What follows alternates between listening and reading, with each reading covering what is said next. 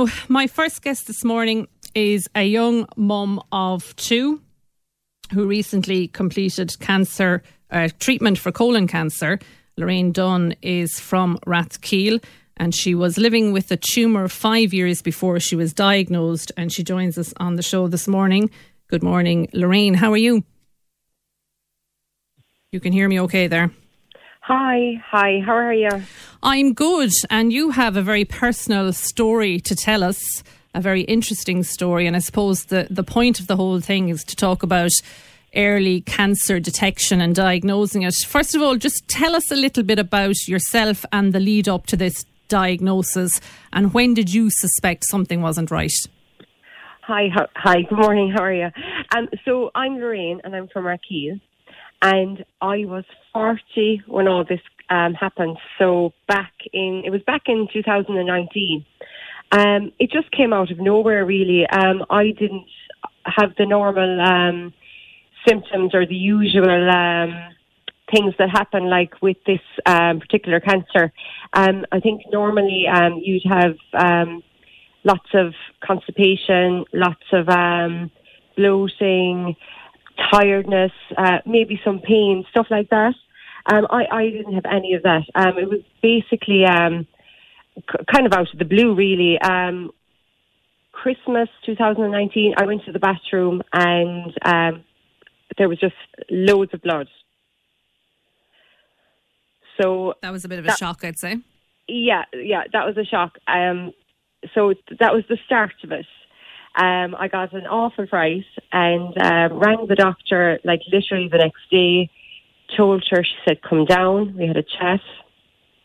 Um, sent me for a colonoscopy, and it was actually on the seventh of January. I had in 2020. I had the colonoscopy, and uh, like literally within like a couple of minutes, they said, "Lorraine, there's a really large tumor there." And uh, yeah, it was awful. I got uh, just a terrible fright because, as I said, I had none of the, you know, I didn't have any symptoms really leading up to it. You know, um, no cause for concern. I did uh, the tiredness. Looking back, the, the tiredness was there, but I have MS, so any tiredness that I would have had, I would put it uh, put it down to that anyway you know. That's so, the yeah. problem, isn't it? Sometimes yeah. other things going on mm-hmm. in our mm-hmm. lives, other I suppose, ill health or major or minor, they kind of overshadow maybe symptoms of something else. Yeah, it, it totally like I, I wouldn't have give um, any of the thought like you know the tiredness. I have MS. That's why I'm tired. Mm. Um, yeah, so that that that would have played a part in it, I suppose, because maybe if I didn't have that, the tiredness, I might have got a blood test earlier. You know, uh, but yeah, now, you got the diagnosis, did you say, in 2020, early 2020? I did, Yeah, now, we all know, we yeah. all know what else was going on in early 2020. Um, so you were diagnosed at the start of the uh-huh. pandemic, and uh-huh. that meant everything had to start for you when everything else uh-huh. was stopping for everyone else. So what was that like? Oh my God. Like, looking back on it now, right? I swear to you, it seems crazy. But the thoughts I would have, like, like I genuinely thought, like, there was no way they'd be able to give me the radiotherapy. There's no way I'd be able to have this operation. You know, this I, it's just bad luck for me. Um, I remember days going into every day. I would have my radiotherapy in the evening. Um, that was the time I liked, and um, they, they they're very accommodating in in there. Um, so I'd go in in the evening, and I remember you stop by the guards um, at least once, maybe twice. Um, you know, where are you going? They were always very nice and, you know, best of luck and wave you on. But, like, you know, to be stopped by the guards, having radio, it it was just strange. It was just a strange time. Because you were going through a lot. This is the start of a journey mm-hmm. for you. You're obviously probably very nervous, I can just imagine. And yeah. then you had all of this on top of it. Yeah, it was just, it was crazy. Like, I mean, you know, thinking back on it, uh, it was just it was it was crazy. But I, I, I, I like, and I wasn't the only one like having no. radiotherapy and going through this. But like, I mean, and I would I remember talking to people, you know, in the evening or whatever. We we were all so worried. Will, will you know? Will this continue? Will the treatment continue? Like because of the pandemic or one one day are we going to come in and that'll be it like they'll just yeah. have to close the hospital and I, I know that sounds mad now Well, it doesn't really really. I true. remember it clearly too because I was waiting for an operation exactly around the same time and was on that kind of waiting, waiting game. And that's exactly how I was feeling as well, wondering what the hell is going to happen here next. And my health, and in your case, your health, was front Uh-huh. and foremost in your mind. Oh yeah, like I mean that, and everybody like was you know everybody the family used to be so worried. They'd be ringing all the time saying, "And is it all going ahead?" And the girls inside in the radiology unit, like every evening they'd be gowned up, and I, I'd be like, "Lads, will I be able to have it tomorrow now?" Do you think? Because things were changing in the hospital every few hours. It wasn't even every day; it was every few hours. And the girls would say, "Lorraine, we will come in here gowned up." we'll go whatever we have to do. They they'd reassure you so much, but it didn't matter because nobody went through this. Like we never had a pandemic mm-hmm. before, so you didn't know. So I know all the reassurance was there, but there was always a doubt in the back of my mind that everything would just stop. You know. And meanwhile, this is going on in your life, and all the coverage on Mhm. radio and TV and newspapers is going on all around you about what's going on with the pandemic, and this, that, and the other is falling apart. So, anyway, you started your journey. So, what kind of treatment did you go through? Okay. So at the very beginning, I probably started around April. Um, I had a combination of radiotherapy and chemo. So both units are at the back of UL Hospital. Um, they're side by side. So you go into one for uh, is oncology and the other one is radi- radiology. So I would have the um, I would have both every day. You know. Um, that went on for about 28 days, every day, Monday to Friday, break weekends. Um, that was to shrink the tumour, which it did. It worked. Um, and then after that, I had a break um, for maybe about eight, no, about 10 weeks. And that was followed then by um, robotic surgery. So I had robotic surgery with Mr. Pierce and his team. And they took the tumour out, which was then it's gone. It's out. It's in the bin, which was fantastic. You know, such a relief. And so then I had to have, after that operation, I had a colostomy bag. So I had to learn to live with that for a little bit. Um, while I had that, I had 20 more sessions of chemo. It sounds like an awful lot now, but it was all quite man. This was all quite manageable. It was done in stages, so you know it wasn't just you know all together. It was done in nice little stages, so it was quite manageable. So I had the bag with the chemo, and after the 20 sessions of that, um, then I just had to wait and have my reversal surgery, which I did this time last year. So I'm a whole year after the reversal. So uh, yeah, you know, it went really, really well for me. Um, cancer's gone. Great. Um, I'm up and running. You know, which is great. Like it's a positive story. Now, you is- mentioned robotic surgery there. We, Uh. we did talk a little bit about that on the show here in the past. Just remind us what exactly that is or what that means when you say that. Okay, so for me, what I, I, actually watched DVDs before I went into this surgery because I was just. Oh, you're you a know, brave um, woman. uh, yeah, I, I don't know it, about looking at things in advance. Sometimes it's better. I, I know, but anyway. I couldn't wrap my head around this, like this robotic machine. I think it's called the Da Vinci machine. I just I couldn't wrap my head around it. So I watched a few um, things on YouTube and some operations, and um, Jesus, it was it was brilliant.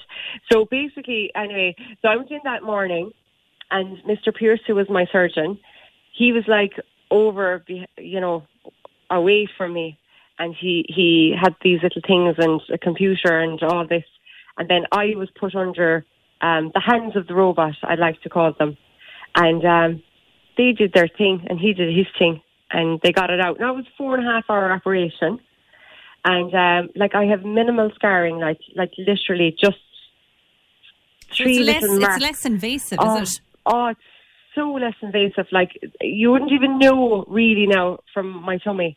You really wouldn't. Like there's like a small mark where the stoma was originally, but where the actual um, Da Vinci went in, th- they're three like hairline scars. You wouldn't even see them. And then following the surgery, like I mean, I, I think I was about four, three to four weeks um, post-op. Like, but I mean, it was it was so easy afterwards. You know, I recovered so quickly. So yeah, definitely the way to go. Uh, so, what impact then did all of this have on you, your your wider family, of your two daughters? Yeah, sure. Like at the start, everyone was scared. It, you know, obviously. I mean, it's it's an awful word, cancer. Like you have to come home and tell people that. It's just like there is an absolute dread and fear around that word. and I know we're talking to you, and you have a, a, a somewhat better outcome than many others. But the minute Yeah. you say the word cancer, still, Oh, sure, I know, sure. Like, I- you know, that's the, it's the most awful thing. I remember coming home in the car, like, and my, my husband was with me, thankfully, because I wasn't even, like, that morning, I wasn't even bothered about this colonoscopy. I really wasn't. Um, we, I had even thought I was kind of wasting people's time, and I said to Brian, sure, uh, uh, maybe the day before, I said, will I go ahead with this? I'm wasting their time. I'm sure there's nothing wrong, because after that one bout of bleeding, there was no more. And I thought, am I being over cautious now? And so I'm really lucky that I just did it. You know, I, I you know, I'm blessed that I, I, I went in and did it that morning. But yeah, they, they tell you the word cancer, and it, it was so quick, you know, and totally unexpected for me. Um, I remember coming home. We were coming home in the car, and like we just didn't know how we were going to tell our girls. You know, like they're 22 and 18. We just didn't know how we were going to tell them. I mean, and for anyone out there, and oh, it's awful. I, you know, it really is. It's, what it's advice would you give thing. to people who are at that point, probably getting Oh, a God, you- diagnosis, having to t- tell everyone, not knowing what's ahead of them? I suppose like it was okay for me. Like I mean, I had a good outcome. So I had a positive experience with it, and like, like that's not for everybody. Like, because the word cancer, as you said there, it's just a dread for everybody. I mean, take a deep breath, try and think about it, try and try and get advice first. Maybe you know, maybe speak to your doctor first. Ask them, get their opinion on it you know, but it's it's just a hard one because it's so individual to everyone. I don't even think I could give advice because it's so in every um every circumstance, every case is different. Every you know, journey is different, I suppose. every yeah. journey is different, and everyone is different. Like I'm a very positive person, um, by and large, you know. So I think that probably stood to me. It probably helped me, you know. But that's it's it, it is just it, it it just kicks you in the gut, you know. That's been honest. So it is por- important to listen to your body. Every little thing, I suppose. It's so important. You could, you could So become important. paranoid, to be honest.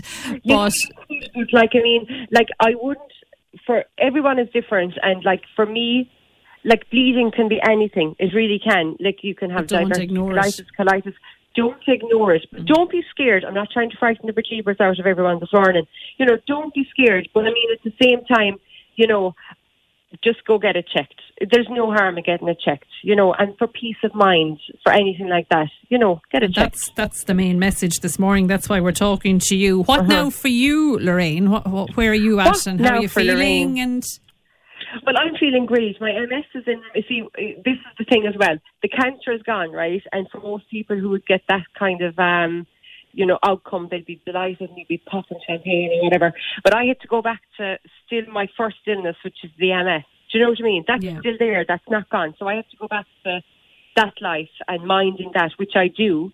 Um, but yeah, no, I like to help out with things. Um, I like to do some fundraising and keep busy like that. So um, yeah, so I continue doing little things like that and helping out. And well, look, know, the best of luck, Lorraine. Thank you so much for coming on and talking to us this morning. Um, and it is important, and we hopefully got the message out there for people not Mm-hmm. to ignore things. And um, I suppose go and get things checked. Don't be afraid. Don't be afraid. Listen, thanks, Yeah. Lorraine. Thanks a lot for talking to us this morning. Thank you so much. And best of luck with everything. That's Lorraine Dunn in Rathkeale with her story there. Also, to mention that the Midwestern Radiation Oncology Centre is there to support people, obviously, locally if you have any concerns, and the materprivate.ie if you want to have a look at that as well in terms of support. And thanks again to uh, Lorraine for coming on the show this morning. Now, your views, your news, your Limerick today with Joe Nash on Live 95.